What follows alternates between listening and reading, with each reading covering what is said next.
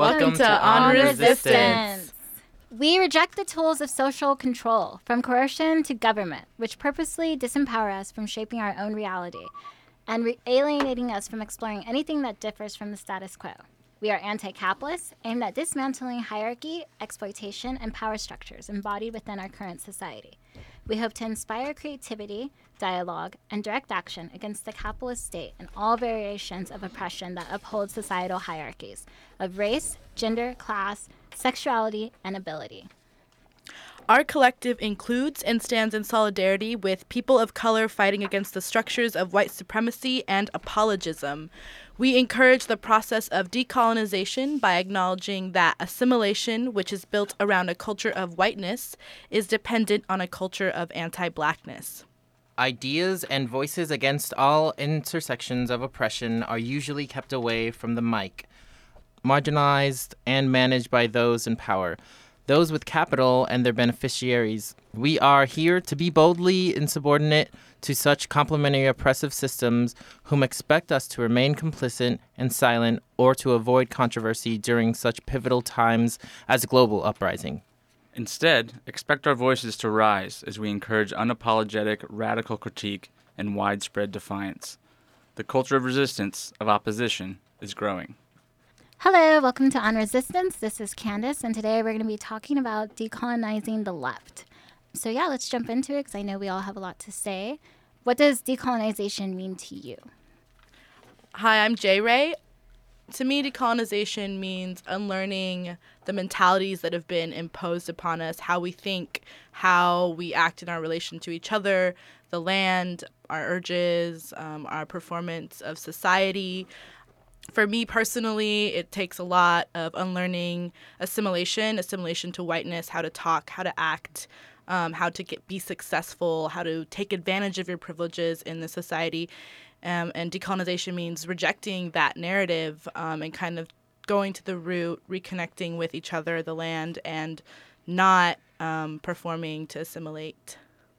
Hi, guys. Uh, my name is Ryan. Decolonization means to me, uh, a big concept. I think I first heard of just the word in general within a political context when um, folks in Oakland started a, a decolonize Oakland out of a response to Occupy politics that uh, didn't seem to have an intersectional critique about what it is they were doing, about the tactics they were using.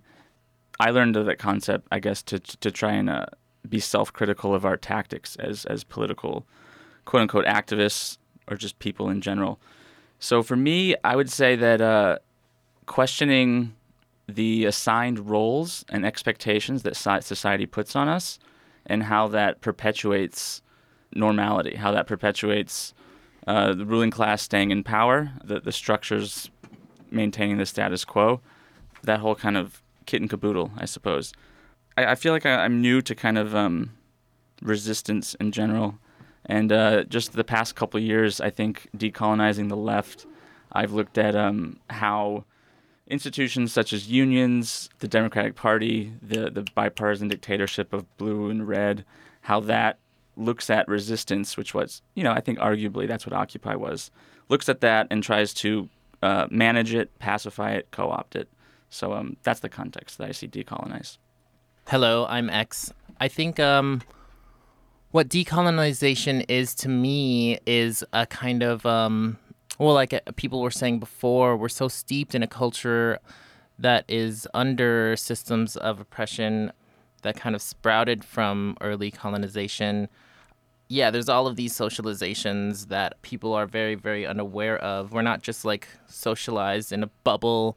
We're kind of socialized under white supremacist, capitalist, ableist, heterosis, sexist patriarchy, and we we find it very um, interesting that a lot of the times when it comes to colonization, there's a kind of um, orthodoxy that uh, that forms within within it. So I guess decolonization to me is just kind of ridding ourselves of these kind of old ways of oppressive kind of like relations that we have uh, with each other, with the land, with um, yeah, all of our relationships.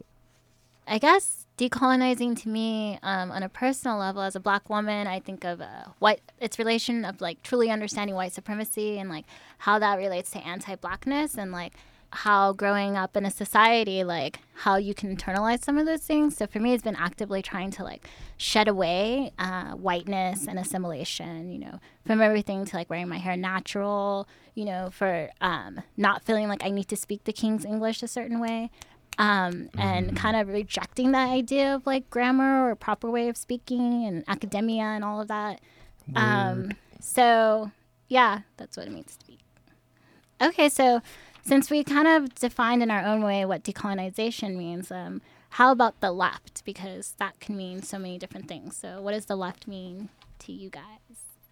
Any takers? That's a big question. It is a pretty big question. um, so when I first heard the left, I thought it was just like, you know, typical left right binary, including liberalism. But as I was becoming radicalized, I learned that there was an entirely different meaning imposed upon that one particular term that comes to represent like a whole breadth of resistance, um, which I think is very interesting. And so I came to learn the left as meaning the revolutionary left, including those ideologies that would consider themselves anti capitalist, communism, socialism, people would include anarchism in that. I started blogging a lot through my resistance and through my despair and started reading about and asking questions like, what is this left that people keep throwing about um, without defining ever? And so they kind of explained to me that it meant that when there was monarchy and people were um, against reform, people wanted revolution, they wanted transformative change. So those people were traditionally the ones sitting to the left of the king. This is something that I read as like the origin of leftism. So people who want revolutionary change. Um, in my opinion, now it's become a little bit co-opted by liberalism. A mm-hmm. lot of people who are leftists do use liberal tactics um, and then kind of hide behind the mantra of ideology of being on the ideological left, but in practice, not so much. What uh, what liberal tactics? What do you mean by that? Candace mentioned um, some types of things she does that decolonize. I don't want to talk about big words without talking about the specifics of like what is a liberal tactic, for example. You know. I don't know, permanent marches, I would say is one. I would say appealing to the media, mm. appealing to the mass without understanding that the mass is produced by the media, that we are not homogenous, which means all uniform, the same. Political conformity mm. without question you know, programmatic, very, very rigid, very. Um, there's always a program to follow. There's always a, a kind of um, appealing to those in power.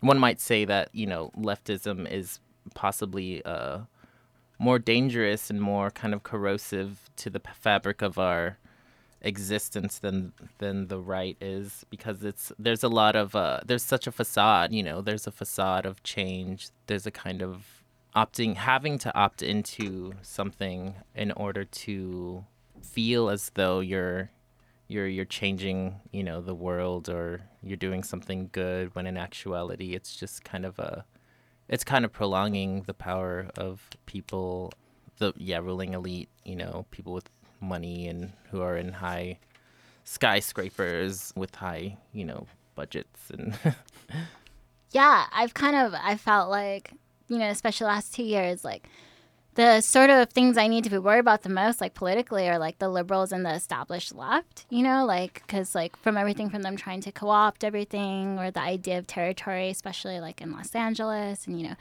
um, that I feel like there's that sort of like hierarchy. And, you know, as someone who is like, I don't know, self proclaimed horizontalist, like, I think that like that is something that we actively have to like try to fight against, and that includes like liberals and like established left, I guess. Uh, yeah, X. I was just gonna thank you for bringing up the facade of the left, and I don't want to talk too much about politicians, but for me, Barack Obama was kind of a, a really interesting uh, wake up call about the facade of the left and the danger of the left when the system has relied upon a black face and a high place in office to build the world's largest military base in the center of Africa. Yeah, I don't think um, the American people would have allowed that had had this, the skin of this president been white. So to me, that that's a interesting danger of how the facade of, of the left I mean, it's no, no different than, than the right in terms of uh, the, de- the decisions they make that affect poor people. Yeah, at least with the right, you kind of feel like you know where they stand more. You know what I mean? Like they're really open in the fact that they're like in favor of corporations and you know capitalism, and it, you know liberals kind of say they're not, and then they are. Their actions show that. Yeah, there's like a kind of there's this dichotomy that you have to fall into. It's either the left or the right dichotomy, and if you don't fall into it, then like, well, where do you belong? Where do you belong in you know the political stratosphere that is the country that you're you know fighting in? Yeah, where are you? Where are you at? Um, but I thought it was interesting because most leftists, because of trying to meet the immediate immediate needs of the people, found always find themselves supporting uh, mainstream electoral politics. And I even read um, an anarchist position about how if we want to reach the hearts and minds, if we want to support the immediate needs of the people, then we'll support Barack Obama because he's the best hope. Like even if we Yeah. don't support the presidency and this hierarchical system that disenfranchises like the masses the people want him. So we if we support the people we will support the process of electing barack obama and so this is this process of compromise i find that happens continuously on the left and so i think that the phrase meeting the immediate needs of the people needs to really be broken down i don't know if that'll happen this show but it isn't a sufficient justification to supporting electoralism, which undermines any potential for revolution. Yeah, I think that word compromise is a really good point. Um, if you look at the recent kind of uh, union backed fast food for workers strike and Walmart workers strike, and hopefully Target gets in on it this Black Friday, they're asking for $15 and they have the support of some heavy unions. Um, SEIU, I think, is one of them. But already they're starting out on a compromise. If the minimum wage had kept the pace with inflation, it would be just under 22 an hour. So the fact that they're asking for just a third of that, that's already begun a compromise. It's a pattern of the left where, where you say, well, you obviously can't have everything. I mean, you can. You can have everything, but the, the system won't allow you to. So what do you have to do to, to take the heart out of that fight is to give a compromise off the get-go, and then you're going to get used to not getting it all, which is what the system wants. I have a reading that I would like to share with uh with people out there. Maybe we can talk about it a little bit. What people think about about this reading. It's called um, "From Politics to Life." For the left, the social struggle against exploitation and oppression is essentially a political program to be realized by whatever means are expedient. Such a conception obviously requires a political methodology of struggle, and such a methodology is bound to contradict some basic anarchist principles. First of all, politics as a distinct category of social existence is the separation of the decisions that determine our lives from the execution of the, those decisions. This separation resides in institutions that make and impose those decisions. It matters little to how democratic or, or consensual those institutions are. The separation and institutionalization in, inherent in politics always constitute an imposition simply because they require that decisions be made before the circumstances to which they apply arise. This makes it necessary that they take on the form of general rules that are always to be applied in certain types of situations, regardless of the specific circumstances. The seeds of ideological thinking, in which ideas rule the activities of individuals rather than serving individuals in developing their own projects, are found here. But I will go into that later. Of equal importance from an anarchist perspective is that the power lies in these decision making and enforcing institutions. And the leftist conception of social struggle is precisely of one of influencing, taking over, or creating alternative versions of these institutions. In other words, it is a struggle to change, not to destroy institutionalized power relationships. Hmm. Anyone agree with that? Boom! I agree with that. I do too. Yeah, Yeah. this is an interesting reading, but there are some really problematic things in the reading. However, I agree with that sentiment. It is kind of ceding to power. It is organizational politics. It is representation. It's homogenization. It's like it's colonization, really. I think it a lot of um, leftism still relies on hierarchy. And it's interesting because even amongst strains of what people would call the far left, what I would call the rejection of the left, autonomy, anarchism, people disagree. Like a lot of anarchists disagree on the, the strategy forward, on where we're placing our effort, how we should wage or should I say, engage this war that's being waged against us. Um, And rejection of politics is actually part of that. So a lot of people, it's interesting because you demonstrate that you actually care about the the world that we live in and the power relations and the hierarchy relations, and you want to decolonize the effects of these relationships that have had on us that limit us from going forward.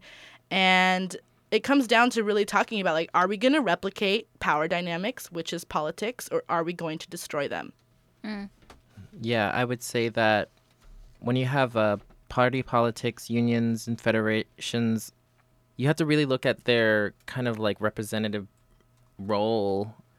In so many times, so many organizations try to kind of like represent an actual struggle or represent a, a movement or represent, you know, it, it becomes so rigid that people often, instead of focusing on the struggle, they focus more on the representation of the organization um, and so much so much of the left is is uh, riddled with this kind of uh, this kind of logic this kind of yeah this colonized logic of uh, building like a party kind of po- politic and platform in order to in order to win over the masses in order to win over you know uh, so many yeah hearts and minds when all it you know all it's doing is like keeping on replicating these very very problematic social relationships of power Yeah, I, I think um, two of the things that come to mind when we're talking about like decolonizing our tactics.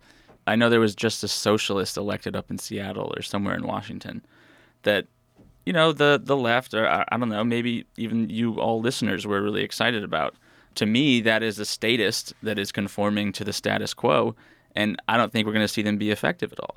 The second thing that kind of comes to mind when we talk about decolonizing the left and the tactics of the left is I just recently had a birthday and some old friend of mine commented about the the debt action that I think it has originated out of uh, New York and Occupy Wall Street, where with about 400 grand in raised money, they've been able to pay off 15 million dollars in uh, distressed debt, and people are celebrating this. I'm looking at it as okay, we've just uh, allowed our tactics to be colonized and burned away $400,000 because that's giving money to the institution that, that wasn't going to receive money in the first place. And of course, that's going to be a tactic that mainstream lauds as, as and celebrates as, as the thing we should all be doing. But I wasn't involved with it at all. I had to tell, tell my friend, no, I, I was not the brains behind that operation, and I think that's a waste of time.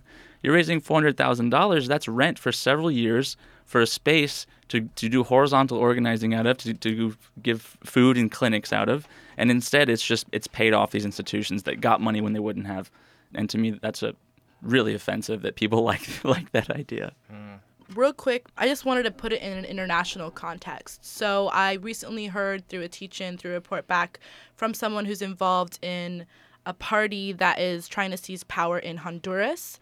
They actually, like, the president was deposed through a coup, and after that, there was mass resistance in the streets. We're talking barricades, we're talking Molotovs, we're talking resistance to institutions of power that continuously suppress the will of the people to create something for themselves. And in that vacuum, a party arose, a socialist party. Um, I think they call itself themselves the Liberty or Freedom Party. And the person, the candidate they're putting forward is the partner or wife of the president that was deposed. Oh no! So it's interesting because you can see how clearly it recuperates the energy in the streets. Like, oh, we have a lot of angry youth, militant, things that are scary to the establishment. And instead of letting those people actually shape the outcome, uh, we go, we default to leftism. We defi- default to party politics. And we put forward a party that is talking about socialism, is talking about anti capitalism. And maybe if this party gets elected, we'll spend the next 40 years talking openly about anti capitalism in the political sphere. But you know what? We don't want to talk about anti capitalism anymore. Um, talking about it doesn't reach, you know, it may reach the hearts and minds, but not the stomachs of the people. And we need more practical application uh, rather than like political power relations. And, you know, if it's the wife of the former president, the privilege, the hierarchy, the echelon, that isn't being challenged at all. They're calling it a revolution. They're calling this like a socialist, seize, socialism seizing power in Honduras. Um, but the power relations don't seem to have changed much at all. And right now we're going to do a report back from our last show where we talked about gang injunctions. So, about a week after the show aired about gang injunctions exposing how the police, the city attorney, and the neighborhood council works together to ignore the voices of the people when they um, self organize, they actually pushed through the gang injunction in court. Um, nobody knew it was happening. Uh, the court date was supposed to be October 30th, and they just pushed it through and they made it permanent. Um, and that really goes to show you that the democratic process does not exist to empower the people because when the people are empowered, they just change the rules. So it's been very interesting in Echo Park, Inglewood, YJC. Uh, we went forward with uh, an anti injunction bike ride. That was really amazing. Learned a lot about the history of Los Angeles and colonization and displacement and gentrification. So, in the wake of this gang injunction being pushed through in completely undemocratic ways, which isn't surprising considering representative government is not democratic at all, you know, people are still organizing. We're still looking for support. Yeah, including in in that kind of action that they had where they performed CD and YJC kind of uh, took the streets as a zombie police officers. There was a lot of literature passed around, food by Comida No Bombas, and um, a lot of good community building. There wasn't that much of a heavy police response. We think they were playing their cards uh, strategically. Also, in report back, some of us participated in the October 22nd anti-police brutality coalition. Well, it was the the event, the action.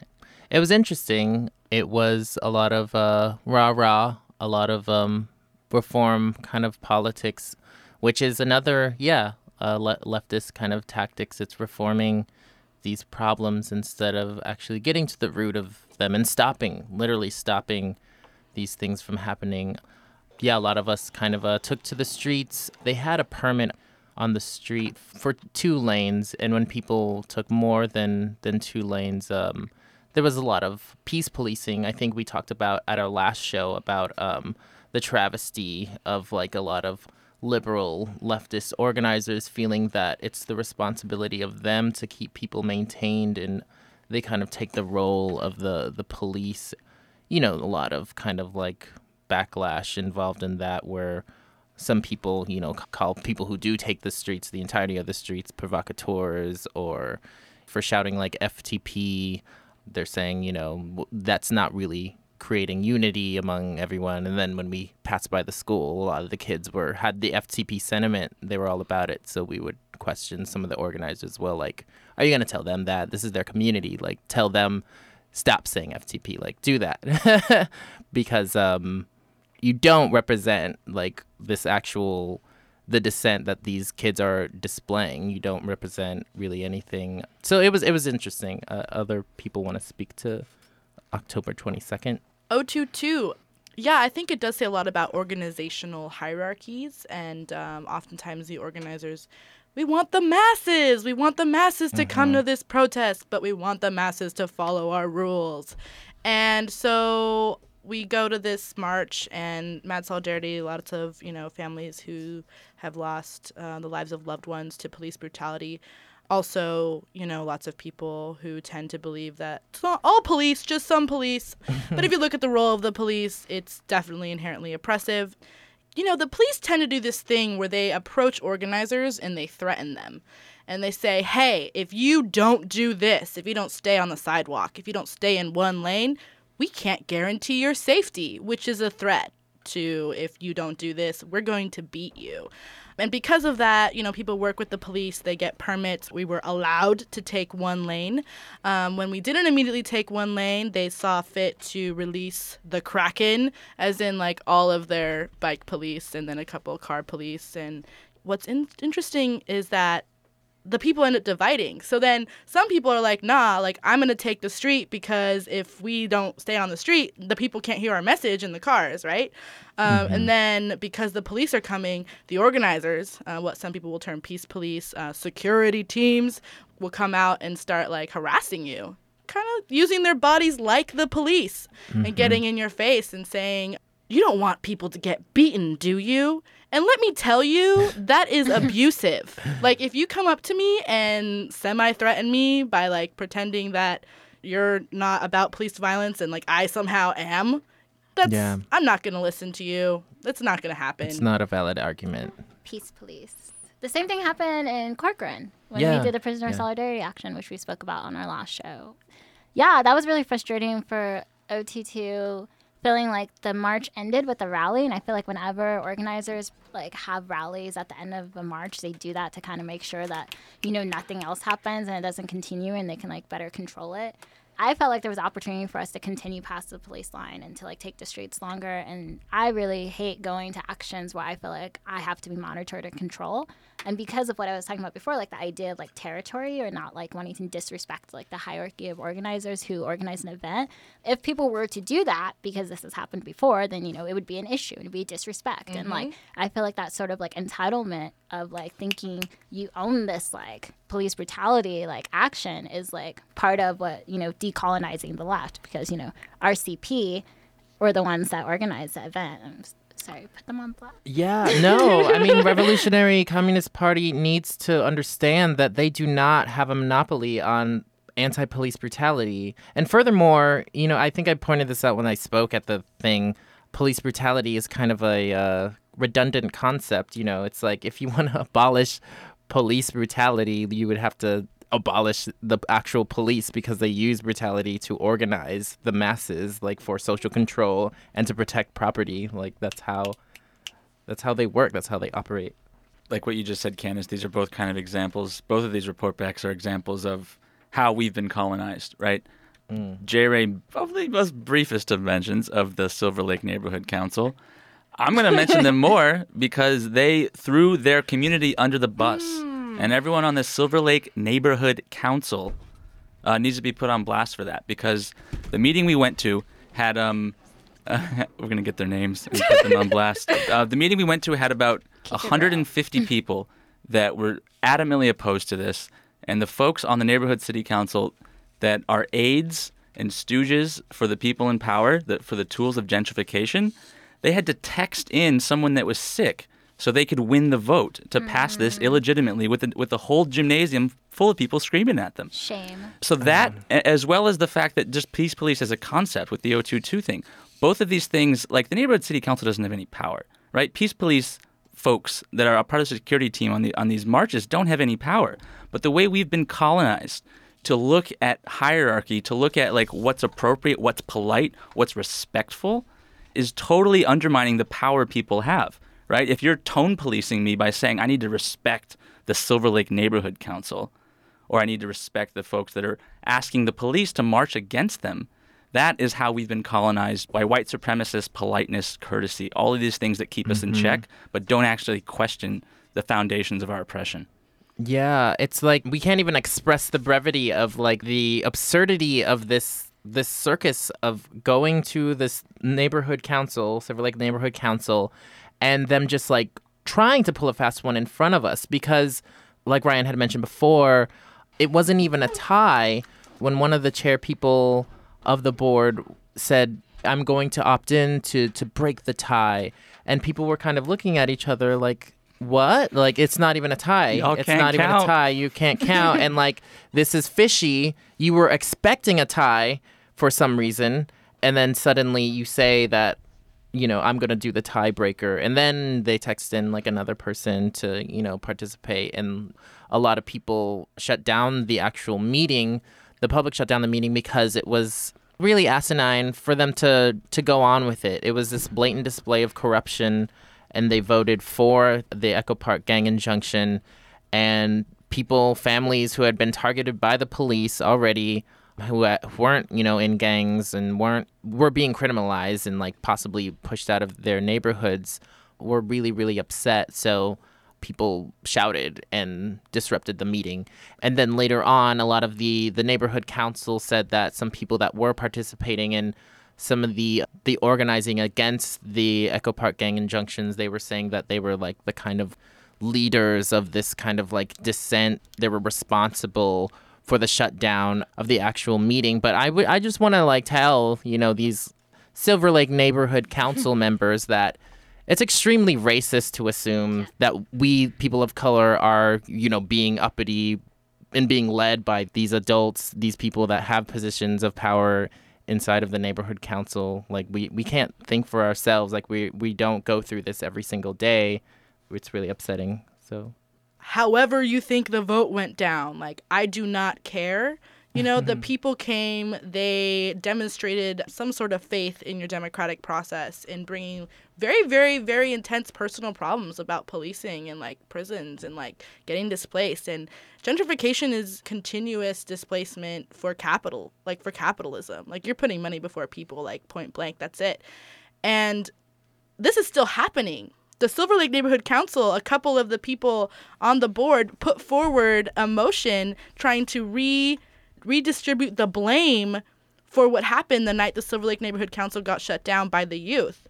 So this is still happening. They're spending time as a board of some sort of neighborhood representation. Paul Michael Newman, Anne Marie Johnson. You should Google them. You know, they probably, some of them, I don't know which ones, but some of them actually work during the day for the city council offices. So these people, you know, they have links, they sounds have like a conflict of interest. Sounds like, you know, political networking is the degradation of democracy. Mm. And literally, these people are trying to blame particular people, saying, the community made them feel unsafe. You know what makes me feel unsafe? When you have cops at your meetings that protect you because you mm. cannot bear to hear the voices of people against gentrification. Word. All right. We spent a lot of time on report backs, but I think we had a lot to say. So, yeah, definitely Google the Silver Lake Neighborhood Council. And unfriend them if you're a friend with them. I'm sure a lot of KPFK listeners have connections in like small time politics and they believe mm. real change happens with grassroots neighborhood council.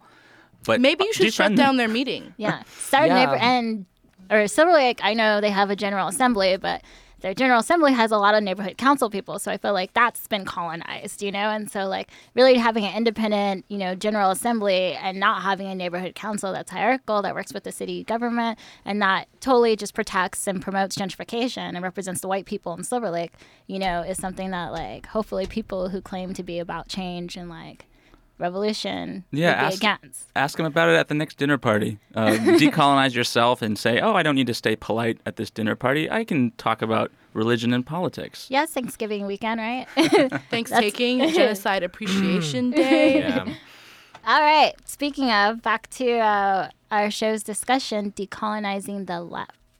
A lot of our language, just like decolonization, the left, you know, we described it deeper earlier before, but can be very uh, alienating and very like colonial. So, what about our language and academia and all that good stuff? Well, we've been colonized, so it's kind of like you know how people in when they were starting with like the Occupy movement or whatever, they were pointing out all these like people that are in the protests have all these like you know Mac phones and all of this technology from these evil corporations that they're protesting against. Well, unfortunately, the evil corporations they kind of destroyed and stomped out any sort of like competition that there could have been within those business practices that could have made so you don't have like mom and pop shop cell phones or whatever you so i kind of look at it that the same kind of way i could have spoken my native language or i could have spoken any other language but because of colonization some people in my family restricted me from speaking other actively restricted me from speaking other languages because they believed i would grow up confused or they believed that I would grow up um, more successful and a linguist if I had only one language to kind of choose from. So I would say that, yeah, we are using a colonizer kind of language in order to define and like shape our reality and emotions and express ourselves. But that's part of the kind of like dystopia, isn't it?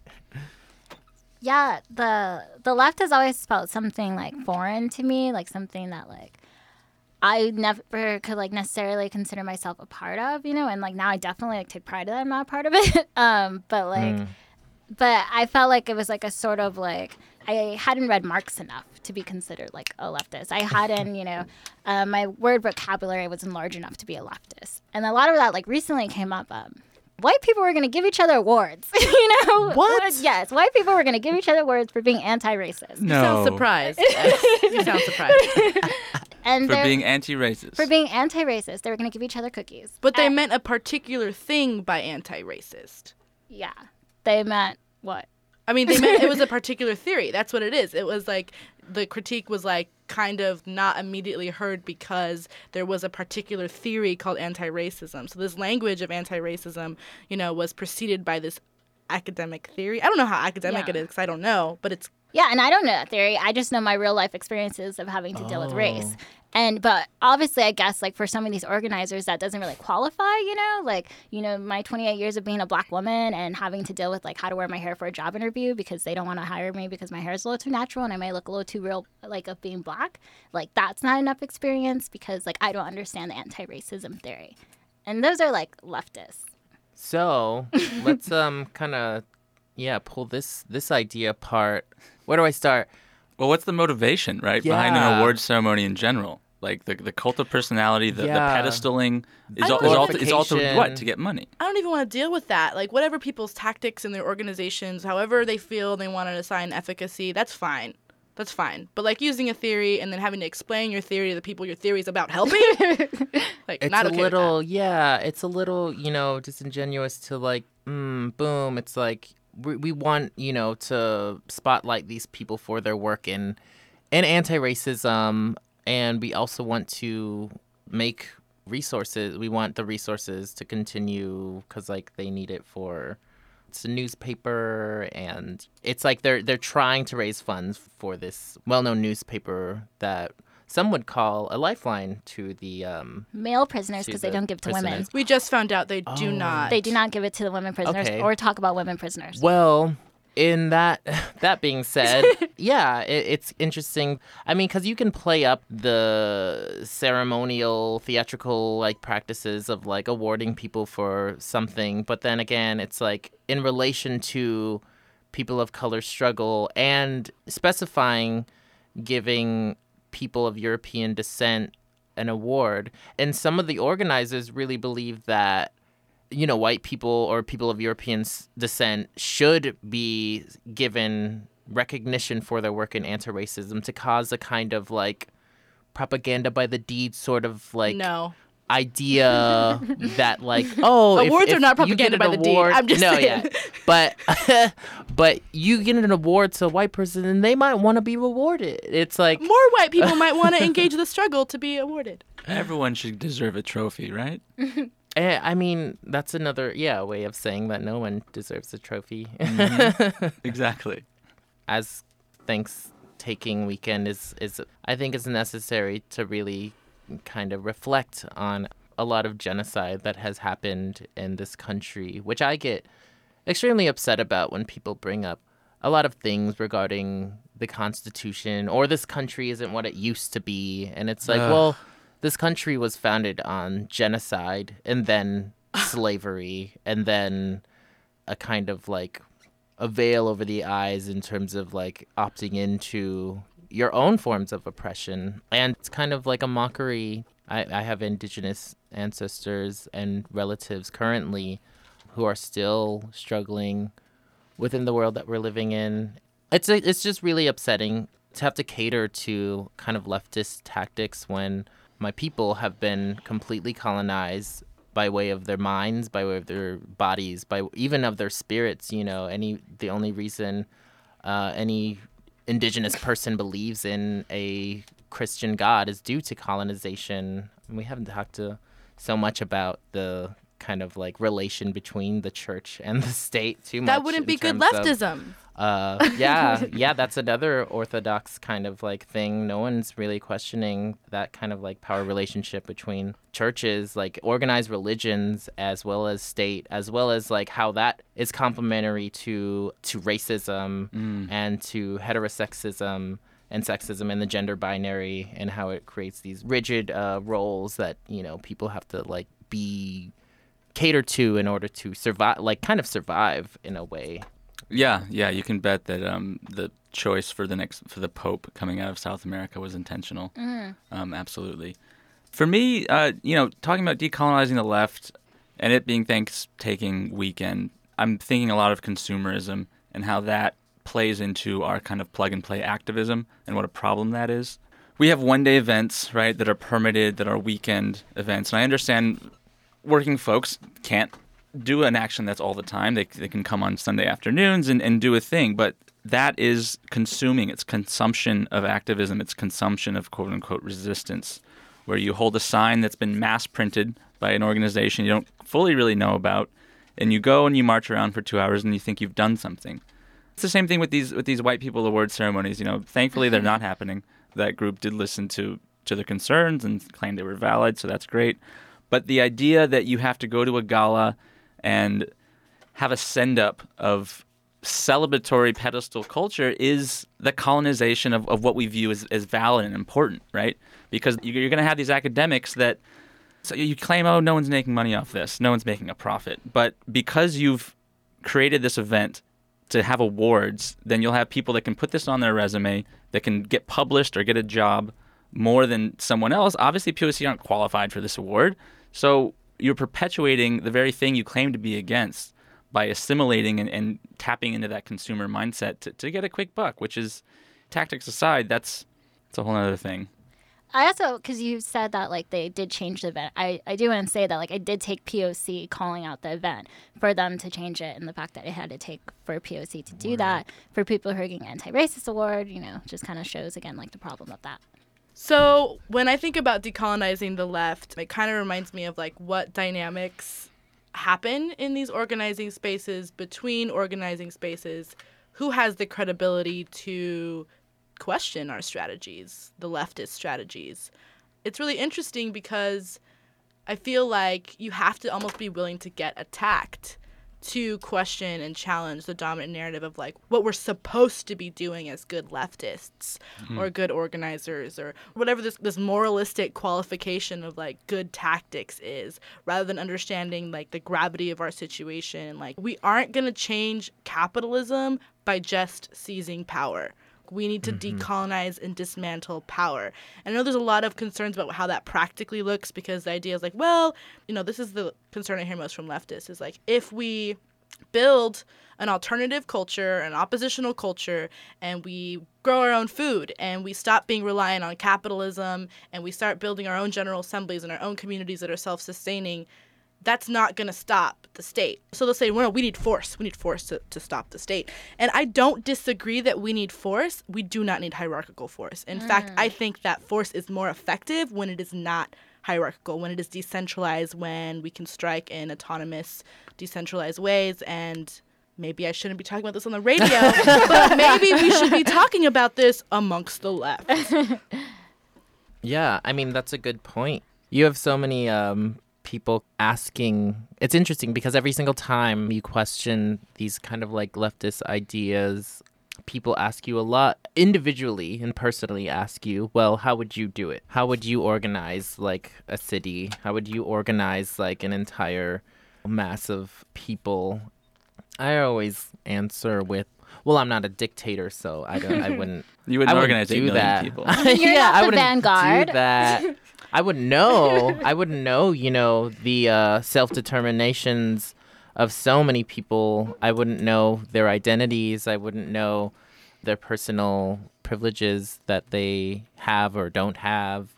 And it's interesting in leftist circles or organizing circles because they're all kind of fall into the same kind of category. Yeah, people don't take into account how very colonized their tactics are, even to the very way of how they relate to one another. It's like Jay Ray was saying, like, we do have to abolish these power dynamics, these power relations that exist, even if all of the, the people in positions of power were to magically disappear overnight, that would be replaced with people right under them. You can't magically, you know, or you can't really set fire to like a a relationship, a so- social relations.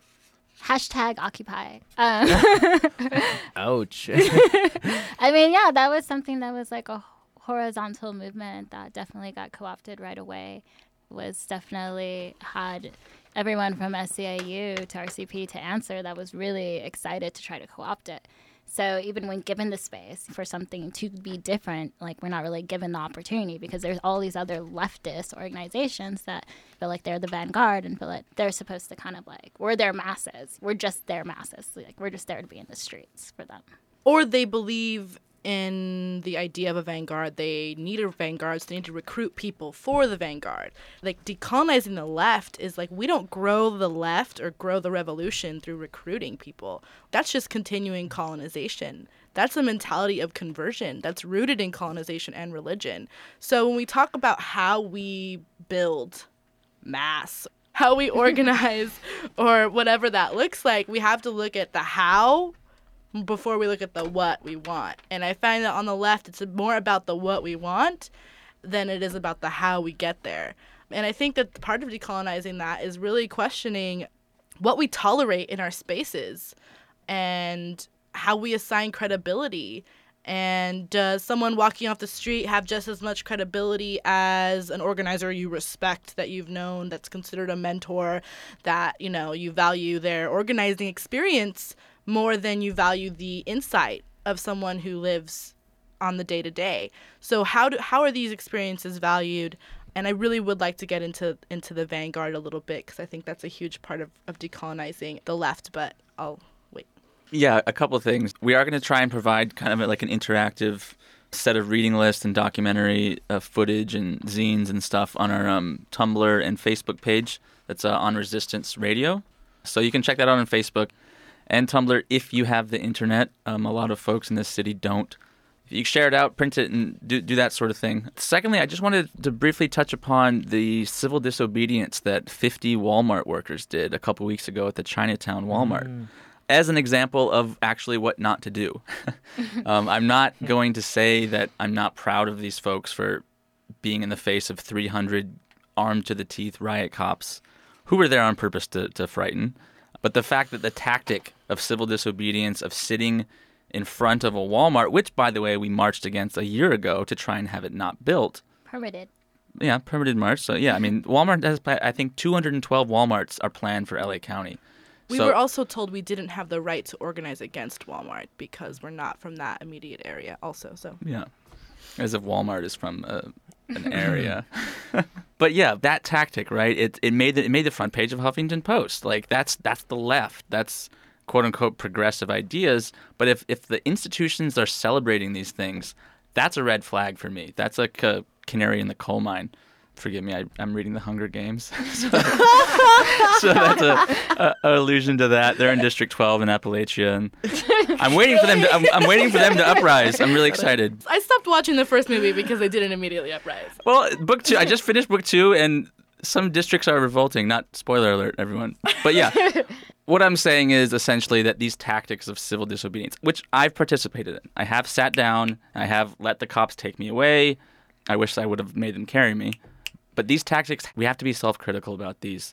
Um, and the Walmart workers themselves, if y'all are listening, what's it going to take for you to make not just 15 an hour, not just 22 an hour, but actually own a piece of the company that you're working for. You work harder than your bosses, right? And sitting and being a pacifist in the street is not going to get you what you deserve, right? So Well, aren't they doing food drives for them? Like, isn't Walmart? I just saw like an article or something like that. How Walmart's like trying to like help their employees get like food, so they're doing like food drives or something like that. I know some corporations have encouraged their companies to go on food stamps. Well, and yeah, Walmart Walmart's being one one of them. Yeah. I just wanted to bring up Jay Ray had talked about, you know, you have a right, like you don't have a right to, you know, protest Walmart because you are not from this community. And it's like, well, but what about people who are houseless? It's like, do Yeah. people who are houseless not have the right to do any because You know they because of don't- the they don't have any rights. They don't have any rights, I guess, because they don't own any property. And I guess it's all the people that own property that have all the rights. I just wanted to kind of go back to how very dangerous it is when you're talking about credibility in terms of an individual in relation to like maybe a group of individuals. So, what happens, you know, when you have like a very, very well known, reputable, has a lot of social capital individual in these leftist spaces who is just unquestionably a good organizer and like people fall to them for support and ideas and like so much. I feel like in relation to that, should they do something that is emotionally abusive or or physically abusive, they'll be less likely called out for the, some of the some of the things that they do. I just think, yeah, the the building and the kind of like putting people on a kind of pedestal is definitely kind of dangerous to these organizing circles and what we've seen, you know, in the past with like the Black Panthers and like even today where you have these reputable organizers who do sexist or racist things and a kind of apologist culture is kind of like surrounded it creates like a chasm of that culture surrounding their reputation and their experience and you can't question it. A lot of gender violence was silenced in the 60s and 70s because of these ideas. You had vanguardist kind of politics affected in that way. You know you have like a party that is doing so many great things and they have that social capital they have that reputation they have that experience and when it becomes problematic in a way that it becomes oppressive and un- unquestionably so, there you have your replicating the same oppressions that you're you're fighting against.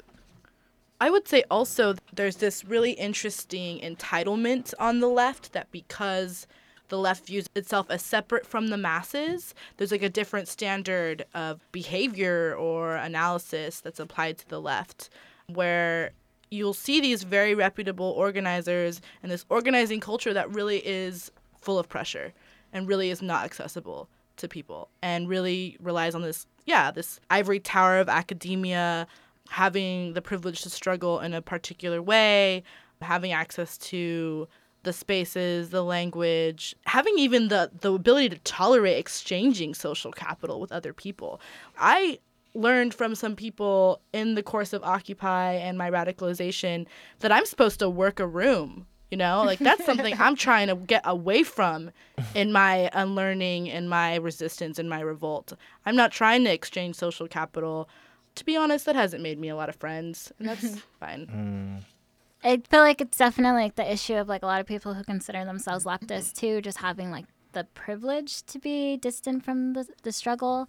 You know, like I've heard a lot of regarding like the white awards talk about like identity politics and i didn't i never heard of that before. I didn't understand it. I still don't really understand how it can make sense because like i don't know how you really separate your identity from politics. Am i not understanding it correctly? I mean like you know but it's like i heard that like yeah you know people are, are playing too much into identity politics.